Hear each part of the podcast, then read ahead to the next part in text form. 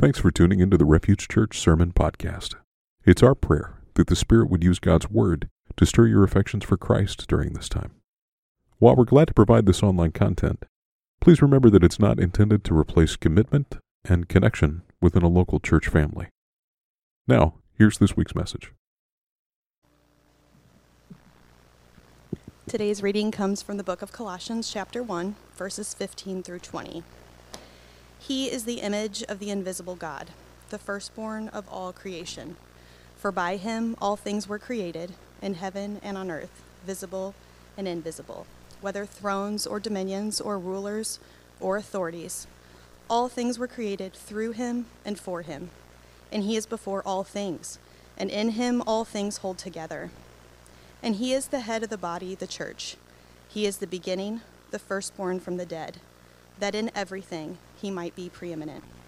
For in him all the fullness of God was pleased to dwell, and through him to reconcile to himself all things, whether on earth or in heaven, making peace by the blood of his cross.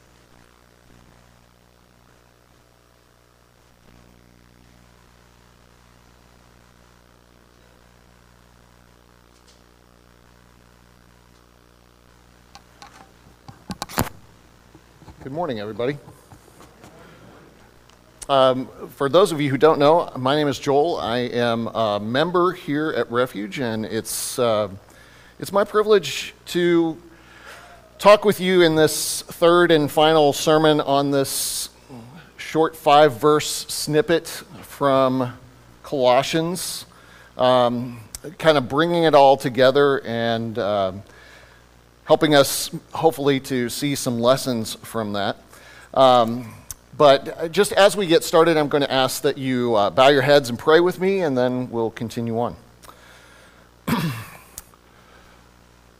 Lord Jesus, we thank you for your word. We thank you for the power that it has through the Holy Spirit to um, change us and to mold us into those creatures that you would have us to be. And we ask that your word would be powerful today. We ask that you send your Holy Spirit upon all of us to speak your word, to hear your word, uh, and most of all, to obey your word. We ask this in your name. Amen. So, I have been married uh, for twenty-nine years today. Um, yeah. A- and that makes me a bit of an expert. Not on marriage. Um, far from it. Uh, it makes me an ac- expert on mistakes in marriage. Um, some of the mistakes that I've made in marriage were, were really pretty small and insignificant uh, in the grand scheme of things. Um, many are not. Uh, on the small side, um, and really in retrospect, I know I should have pulled the car over to the side of the road. Um, I know that there were sheets of rain crossing Interstate twenty-nine. Um, and I heard on the radio about the tornado coming toward Interstate twenty-nine. I know I should have pulled over. But that was the day we got married. And we were heading to Omaha, Nebraska for our wedding night. All the guys are going, yeah. I should have pulled over and joined all the people who were taking cover in ditches and under overpasses, but I didn't. I kept going. Um, every ounce of my upbringing from uh, this boy from Kansas knew that that was not a smart thing to do. But we went anyway, and we got through it. So, I mean, overall, small mistake. Um, the next day, however, I made a much, much bigger mistake. Um,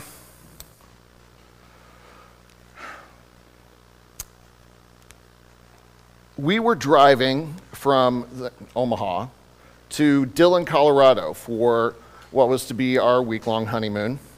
Um, also, just as a side note, uh, road trips for a honeymoon, not recommended if you can avoid it. But Um, we were driving through Nebraska, which is A fate worse than death, in my opinion. Um, and we got to what, what I think was Kearney, Nebraska. And it, it, you don't have to know the geography of Nebraska. it's, it's all the same.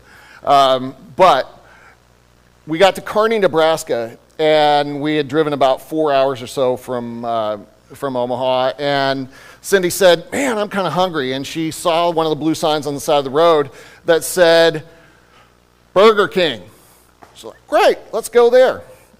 And I said, that's great. We will pull off here on the on the first exit at Kearney and take the little direction thing to uh, to Burger King. And we got to Burger King, and there was a huge long line of cars waiting to get in the drive-thru, like out onto the street long. And it was just impossibly long. And we both looked at each other, and we, we went, uh, oh, this is going to be terrible. And I said, not a problem. If we keep going on this main street, there are two exits for the interstate in Kearney. If we keep going, I know this main street connects back with the interstate because I had read the map. Uh, kids, there used to be these things, folded paper things called maps. And yeah, right? I know. There was no disembodied voice telling you exactly which turn to make. You had to decide for yourself where to turn. It was great. Everybody loved it, which is why they invented the disembodied voice to tell us exactly where to go. Uh, so I said, oh, there's got to be other places along this stretch. And, you know, we, we kept going, and th there weren't.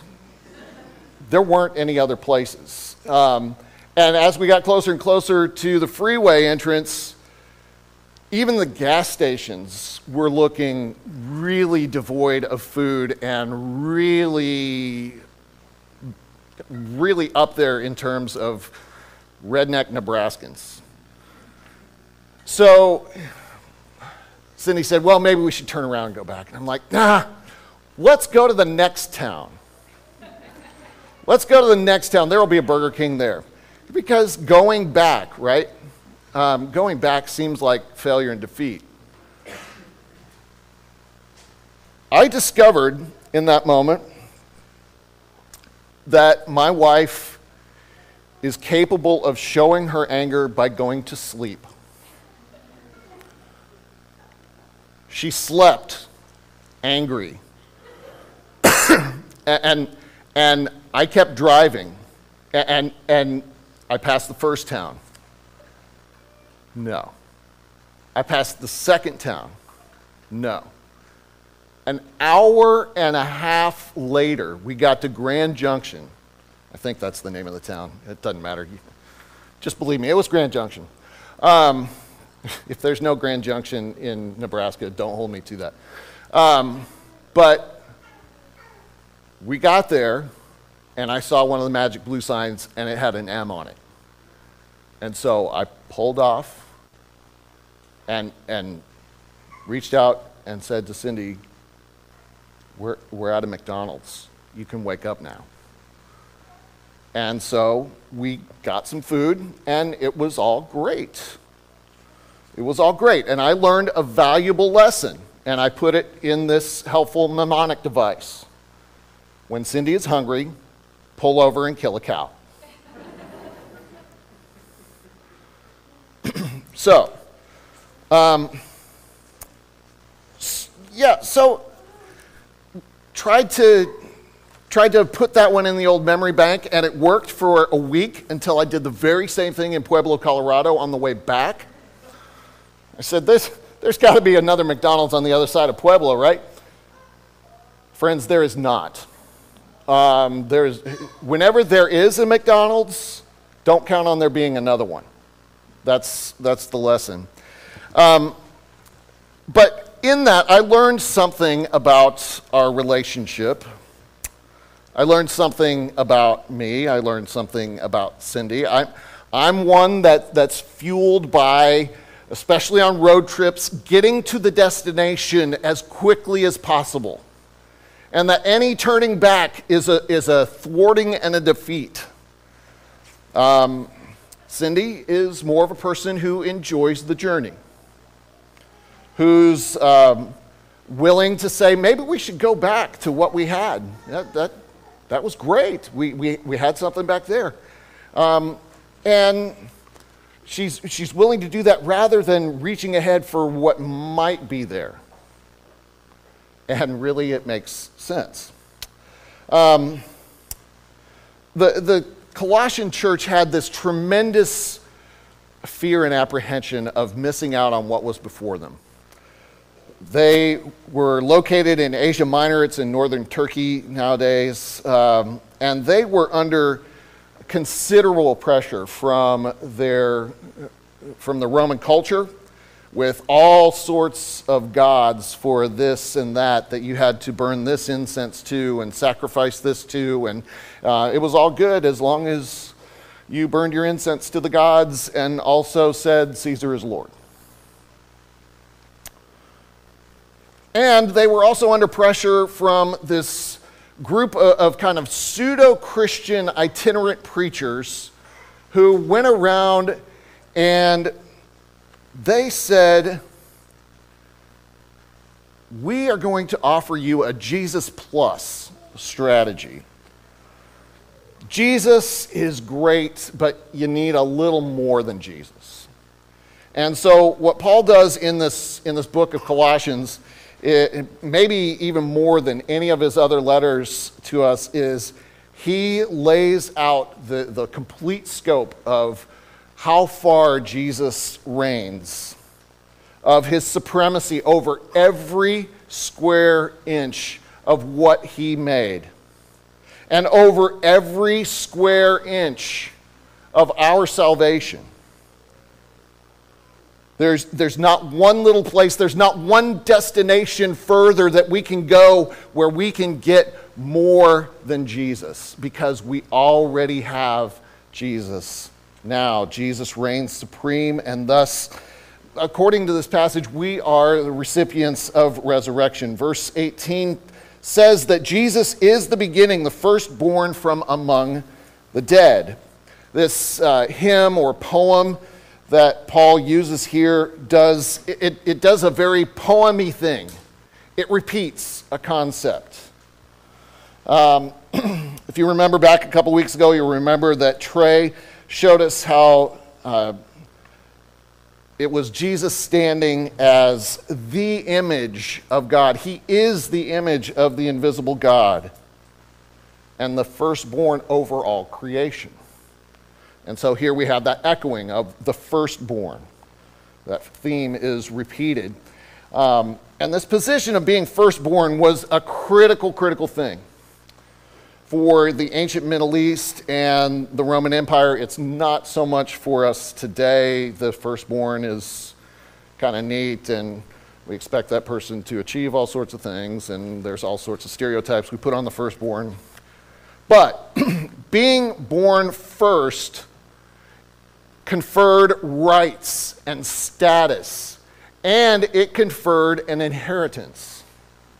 The firstborn, especially firstborn sons, most of all, it was the firstborn sons who received this. Um, it was the one who inherited it all and also bore responsibility for taking care of the family.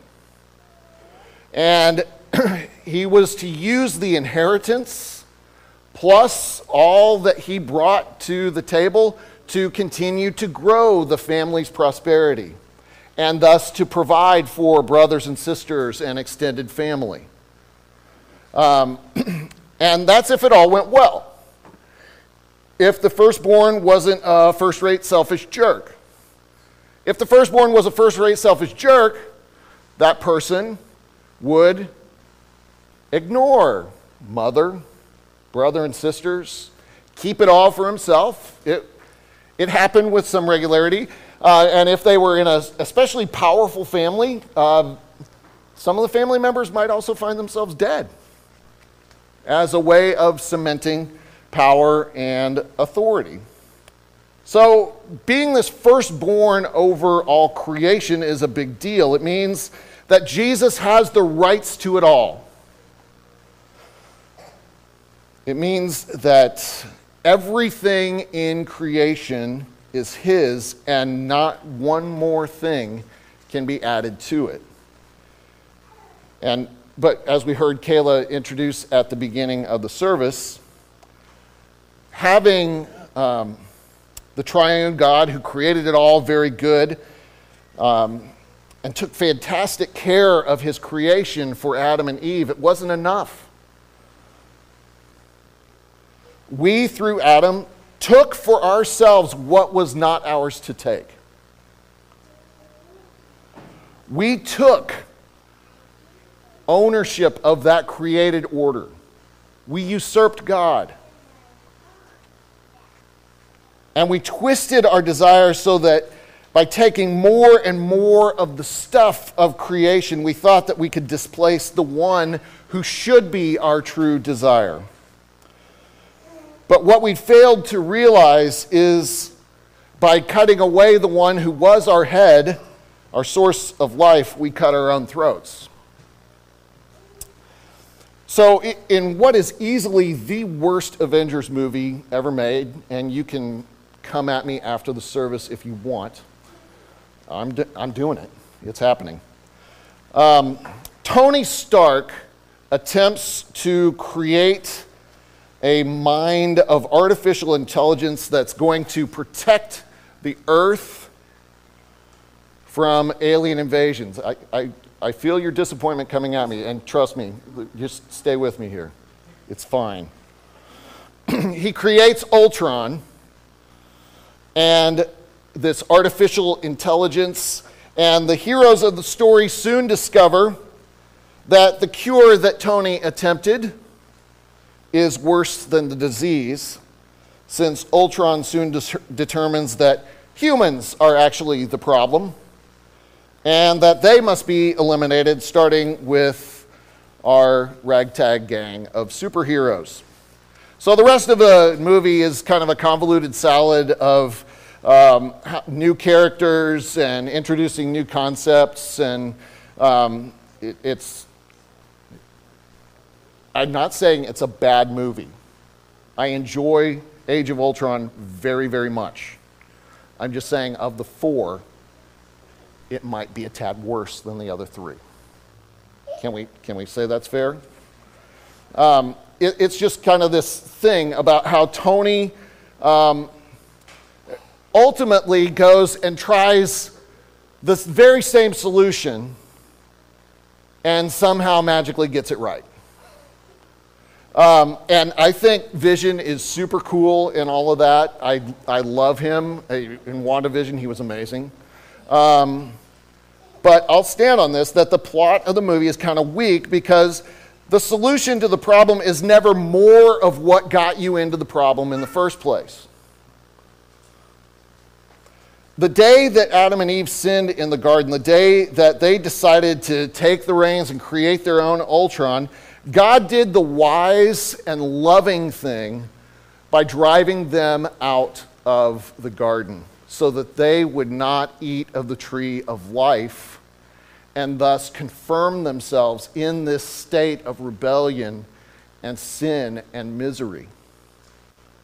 If they had confirmed themselves, there would be no hope. But God took them away from that and set it aside until redemption could be done. And so what Paul says here is so, so important. Jesus is the firstborn of this good created order that we see around us, but he's also the firstborn from among the dead. His resurrection seals his place as the one who holds the life of the created order and the way through death. Like Jeremy said, resurrection is the worst case scenario now. He is the heir of both of those. And thus, as Paul writes at the very end of verse eighteen, he has supremacy or preeminence over everything. And that's the central theme of all of verses fifteen through twenty, the one that, that the Colossians and we desperately need to hear. They were being led to believe that Jesus was a, a great starting point, But they, they needed more. There was more that needed to come to them in addition to Jesus. They were, they were hearing that there were these powers and authorities all around that, that needed to be named and tamed and proclaimed so that they could experience the fullness of all of life. But Paul isn't going to have any of that. He's not going to let us have it either. There is simply no way for us to begin with Jesus and then find other stuff, other secret stuff, other, other stuff that's accessible only to us that addresses our deeper desires and longings. There is no other in whom we should look to find hope, because Jesus is the preeminent one. Jesus is the one that has redeemed the world from death and who gives us a share in his resurrection life.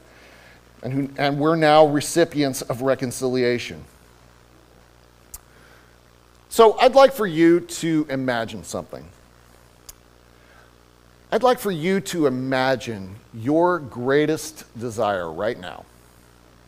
Um, it doesn't have to be anything big. It doesn't have to be anything long-term. It could be that. That's fine. Um, could be as simple as earning a raise at work, or taking a great vacation and truly enjoying yourself with loved ones. Or it could be something bigger. It might be being able to retire comfortably, to most adequately provide for your family. It might be a Stanley Cup number two, World Series number twelve, just throwing it out there. Whatever it is, I, I want you to hold that thing that you desire in your mind's eye. I want you to feel that desire. Feel the strength of your desire and how much you want what you want. Now, I'm not going to ask you to raise your hands, but I bet that most of us here fixed the, the thing that we desire most as, as some sort of thing, some sort of tangible thing, and and that's fair because I primed the pump in that way. Um, but what if I asked, what is our greatest desire? What is, what is our greatest desire as a body? I suspect that we together would probably identify a number of things that, that we could agree on that is our greatest desire together. But this desire and this longing, where does it come from? What, what does it indicate about us?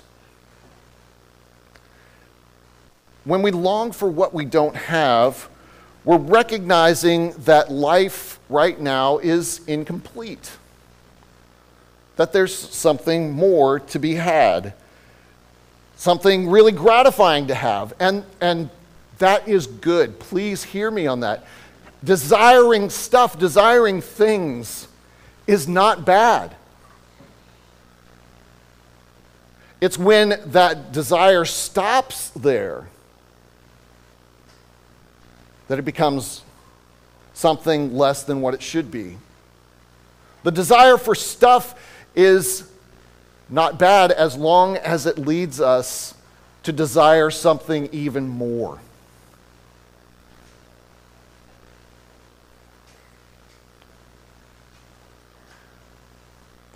When our desire for something more is very, very God-sized, then we recognize that we have desired the greater thing.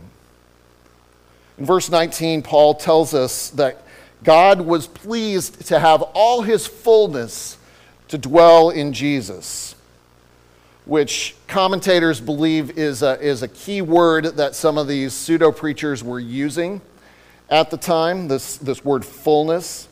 Um, it's a word that persisted into full-blown Gnosticism that we read that happened in the church in the second century. Um, this idea of fullness is the idea that all human beings are, are, are cracked and flawed, and, and none of us can, can hold all of the fullness of God, but But what God did in Jesus is, is he gave us a vessel, right? So they're saying Jesus is this vessel that you can have and, and into which you can acquire and pour into all this fullness, this secret knowledge. And, and, and that allows you to possess the, the greater stuff.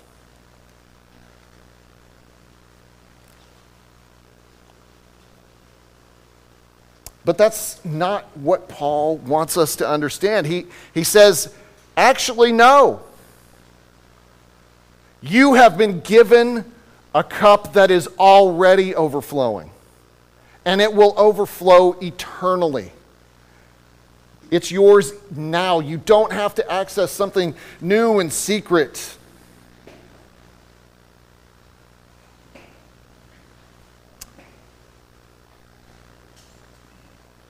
So Paul then points us to the fact that we are recipients of shalom.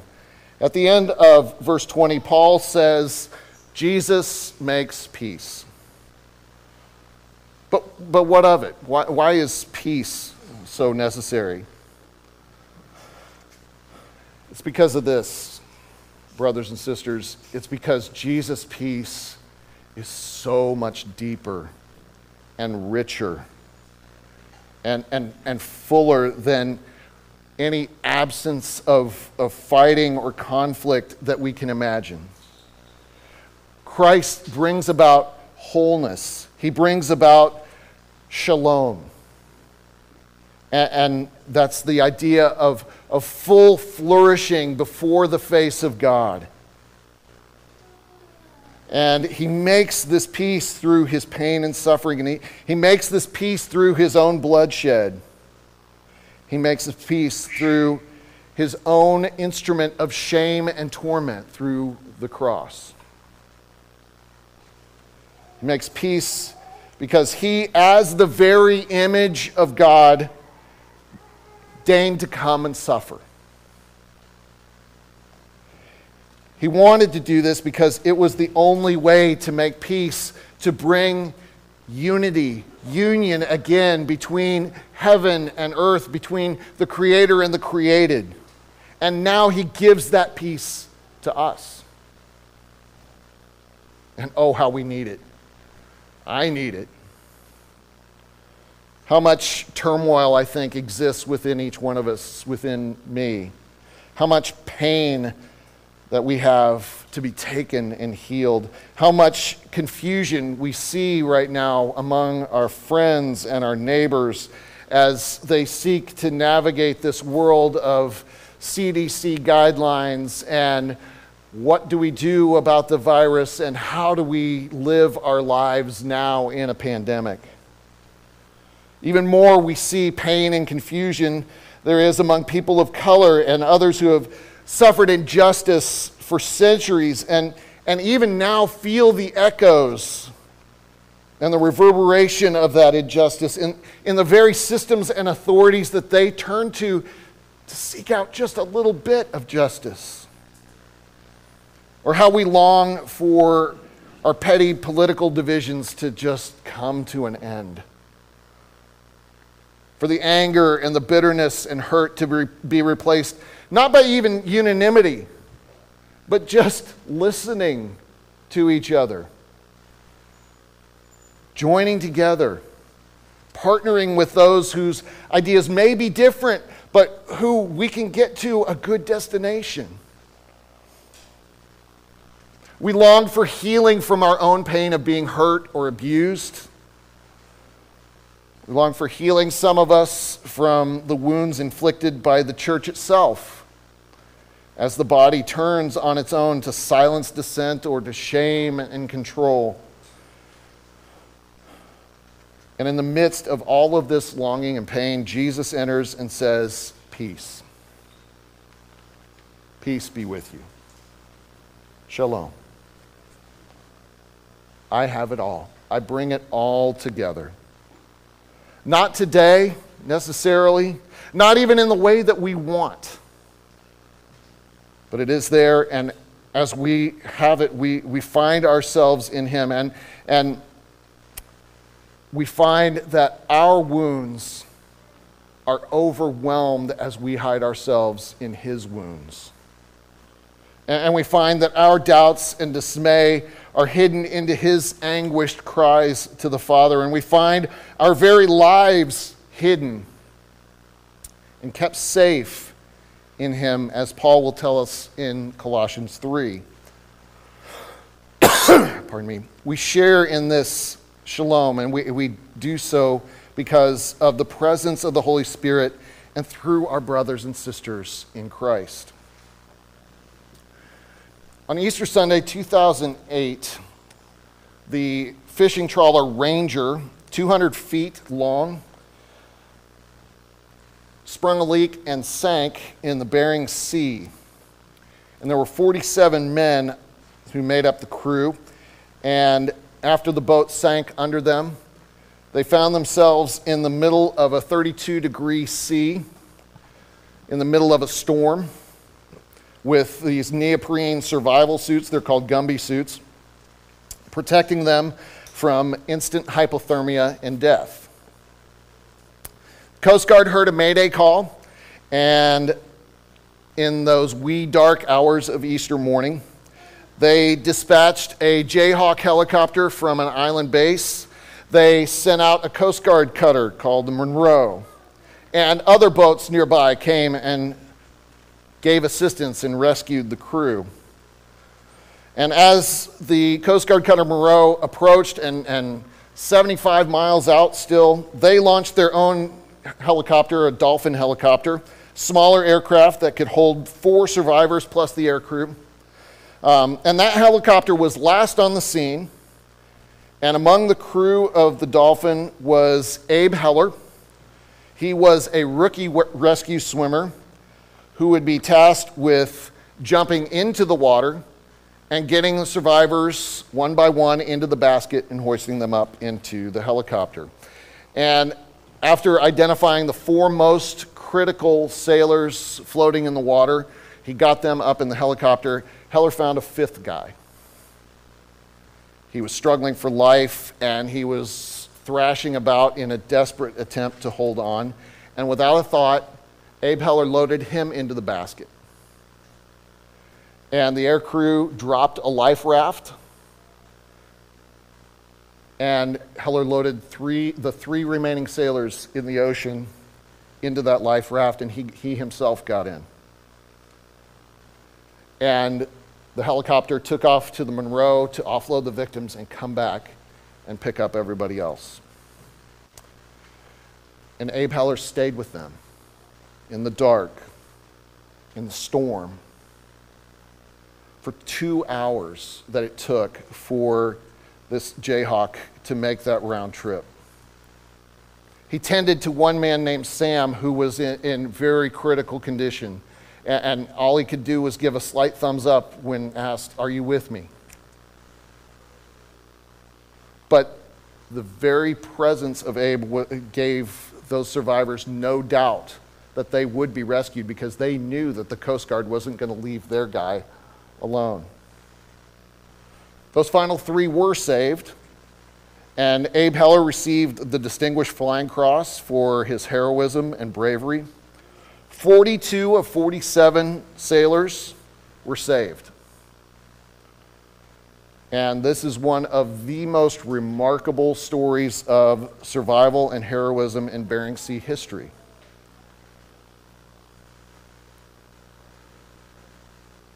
We have a Savior who came to us and rescues us.